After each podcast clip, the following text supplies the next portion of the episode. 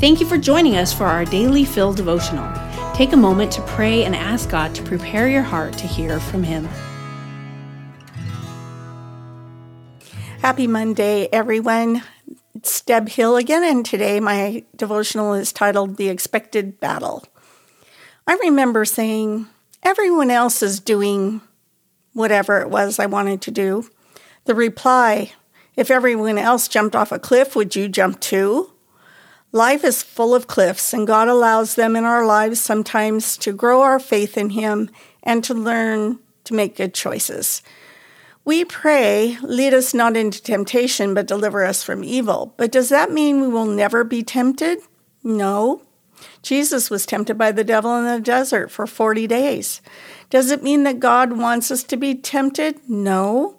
But He allows us to make the choices that might lead us there. He gave us free will.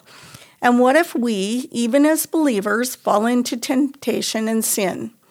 We know God can deliver us from evil situations, people, and even ourselves. But yes, there will often be consequences. If I choose to run with a crowd who jumps off cliffs, I'm putting myself in danger of following them right over the edge. We know the enemy of our souls is orchestrating this scenario behind the scenes, but we play a role because we have choices. The trials and tests God allows us also have a purpose, as James says. Consider it pure joy, my brothers and sisters, whenever you face trials of many kinds, because you know that the testing of your faith produces perseverance. And Ephesians 6:12 For our struggle is not against flesh and blood, but against the rulers, against the authorities, against the powers of this dark world, and against the spiritual forces of evil in the heavenly realms. The last thing we should do as Christians is live in fear of evil cosmic powers.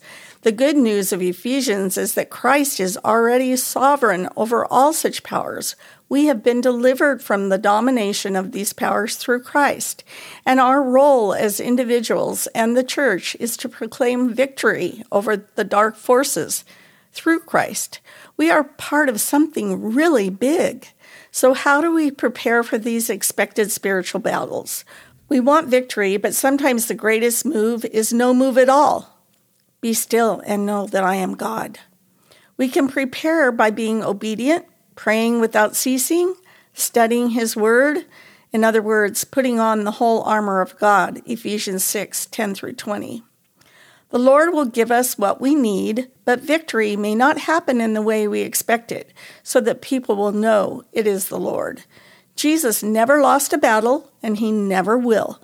The evil in this world will not prevail forever, so be encouraged, friends. Satan's goal is to destroy your ability to love people because that's what makes you like Jesus the most. Will you pray with me? Lord, help us to be prepared for spiritual battle by knowing our enemy's tactics, putting on your armor, praying constantly, and giving you the glory. Amen. Thanks so much for listening today. Daily Fill Devotionals is a ministry of Emmanuel Faith Community Church. If you'd like to learn more about our church, read more devotionals, listen to our sermons, or give to our ministries, please visit efcc.org.